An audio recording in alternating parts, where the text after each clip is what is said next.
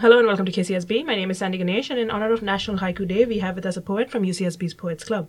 Could you please state your name and how you'd like to be identified? Hi, I'm Jason Cathcart, and I use he/him pronouns. What is your position in the Poets' Club? I'm the co-president with Charlotte. So my first question is, who, according to you, gets to call themselves a poet? Do you call yourself a poet? I call myself a poet, and anyone who's ever tried to write poetry. Mm-hmm. Like, I'm of the ideology that as soon as you decide you want to be something, you can become it. And you don't have to finish a poem to be a poet. You don't have to write anything, actually, to be a poet. You have thoughts. You make poetic phrases in your head, and you're always composing as long as you're thinking. Do you think a poem should be read aloud or experienced silently on the page? Ooh, that depends on the type of poetry, you know? Mm-hmm. There's no yes or no question. It's all about context. Spoken word poetry, 100% meant to be performed. There's so many like sonic hits. A lot of it is about like rhyme as well. But some poetry is definitely meant to exist on the page, especially poetry that has like special formatting. You want to see the structure, all the indentations. Like so much of that matters and can't really be conveyed read aloud. And sometimes poems have both of those. Like, you need to hear it aloud to hear the sonic hits, but also need to see it on a page. And I think those are my favorites. Do you think poetry is still relevant in today's society? Oh, 100%. 100%. I am taking two classes with Rick Benjamin this quarter, and he uses poetry to teach, and it's very effective, especially at facilitating, like, community in the classroom. There are so many poets who have like so much knowledge into so little words. And to him, that's what poetry is. Mm-hmm. He'll tell you over and over, poetry is an art of subtraction, saying more with less. And always likes to tell this anecdote of I think it was Lucille Clifton being on a board with a bunch of historians. And one of the historians questioned her, what she was doing on the board. And Lucille said back, I know I'm a poet and you're a historian, but that just means I can do in 30 words what it takes you 30 pages to do. In a politically and socially divided world, like we mostly experience today, would you say that poetry could be a powerful tool because it's like a less confrontational way to deliver a message? Ooh. Is it a less confrontational way? I guess if you're using metaphors and stuff, it can be, but some of the most powerful and like vitriolic words I've heard come in the form of poetry, like insults and stuff from like people that are just like really angry in their poetry.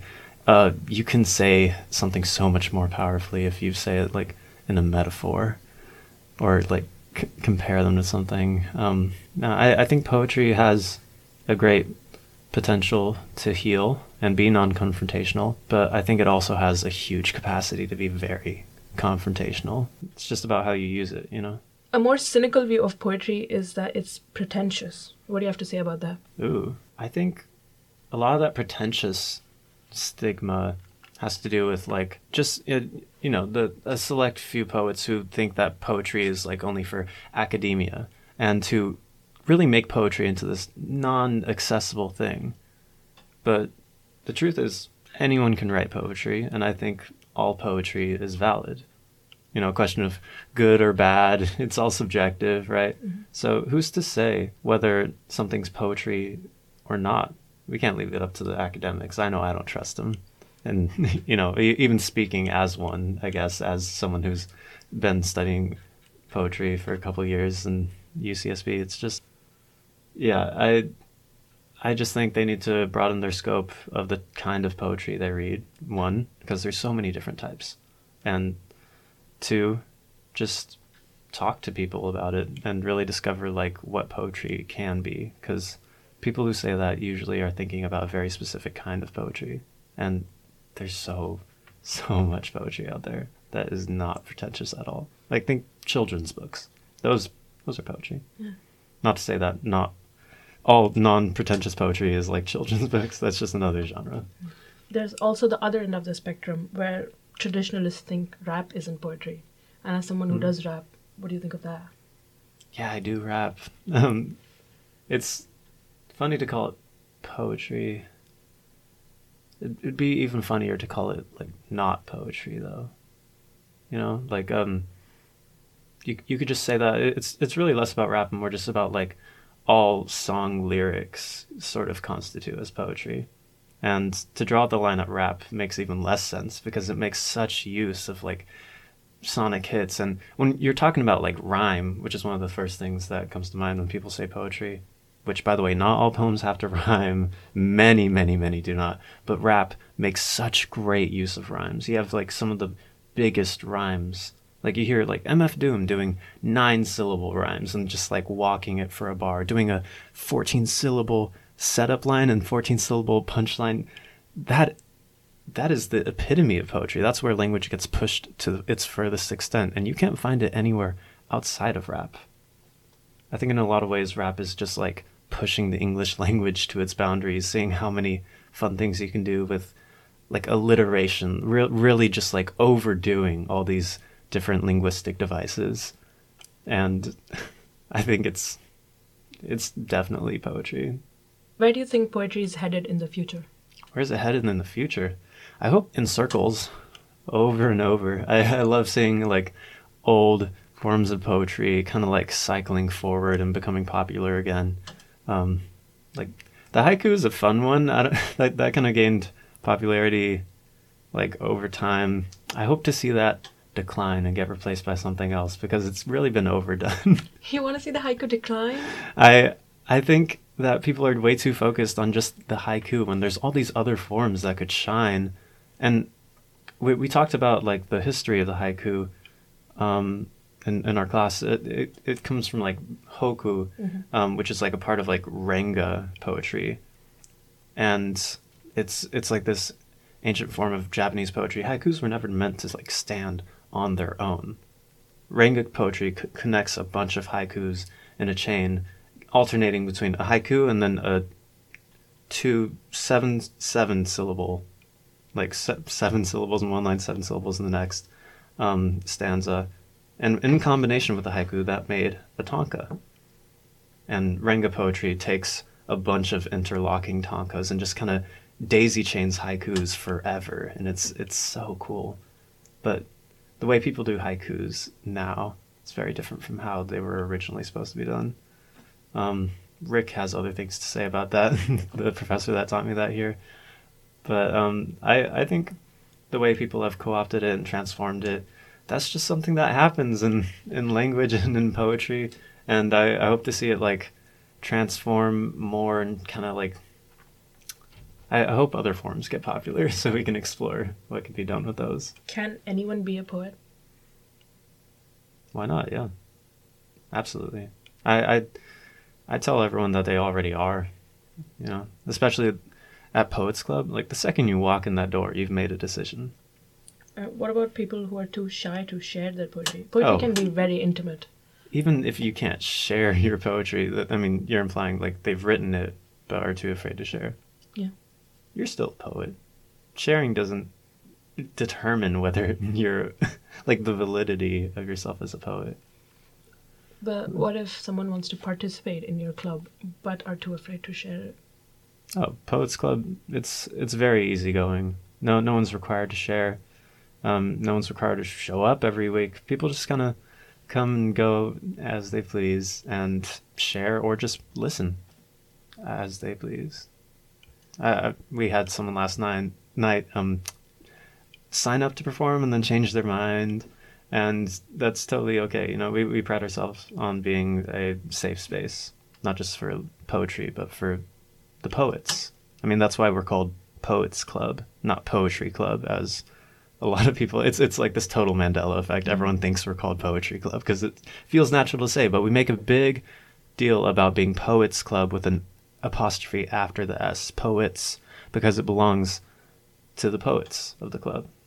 And that's what I like to think we're about the poets, the people, more than just the poetry. Since this is in honor of Haiku Day, do you mind reading out a haiku you wrote? Yeah, sure. And for context, would you like to explain the structure of a haiku for the listeners?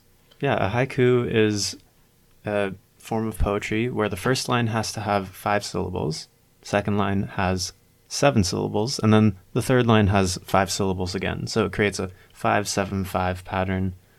And I've written a few haikus. It's not my favorite form of poetry, but earlier I said I just end up making puns. Here are two haikus with puns in them. This one's called The Bird. The bird flies high up. It releases a soft coo. Wow, what a high coo.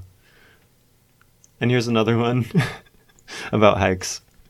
You see where this is going. You find things on hikes. Things that will make you say, ooh, that is a hike, ooh. I know, no, those are bad ones. I brought another one that I did not write, if I could read that, because it's way better than... No, this is very nice. It's very comforting to know that.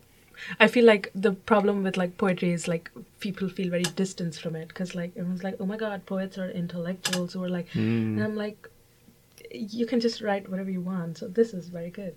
You really can. This one is definitely intellectual. It's fitting that we're sitting under stork, because it's about a temple bell.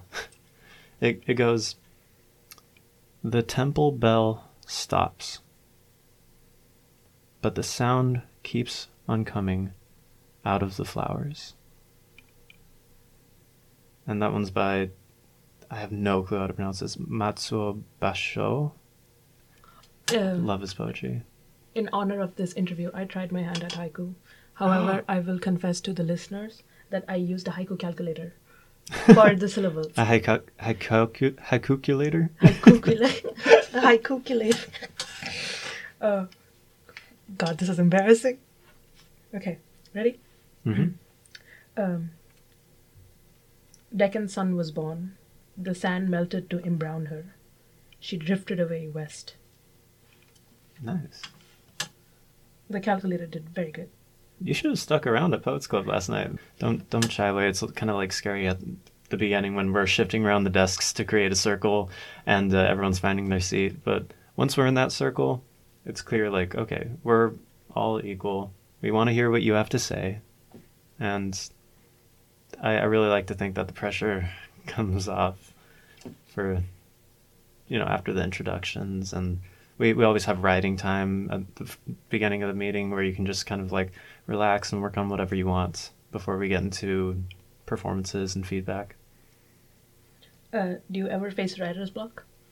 Oh, absolutely. The best thing that you can do is just step away, honestly. Like, what's that? I know from experience for sure that staring at the page and just kind of like brainstorming doesn't really help me be creative, but going out and experiencing other things helps me write for sure. I'll go for a walk and see something, or I'll just stop trying to think of something and let my mind wander. And sometimes I'll just land on something where I'm like, oh, that's good. I like that. But when you're staring at a blank page, you're seeing nothing. If you go out into the world, you'll see a million things that you can write about.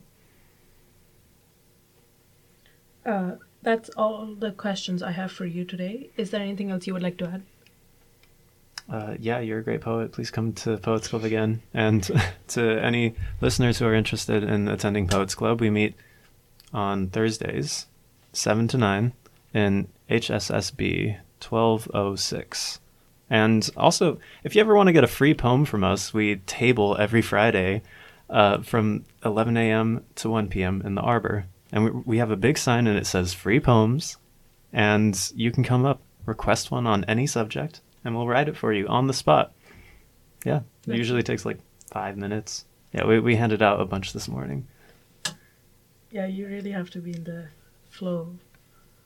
You should hear what some of the other members in Poets Club write. Mm-hmm. Like, I still have like just faint like remainders of imposter syndrome, even as the president of Poets Club now. Actually, especially as the president of Poets Club, like there's just so much talent in that club. It's impossible to feel like you don't measure up in some way, and that's where all the reminding comes in. Where you share these doubts, where you're like, how am I a true poet in comparison to these people. And you have to remind yourself that constantly. It's one of the things about being a poet, or just like being anything, you know, being an artist in general especially. But once you get past that imposter syndrome, you can share the joy of creating poetry with people. That's what the club's all about to me.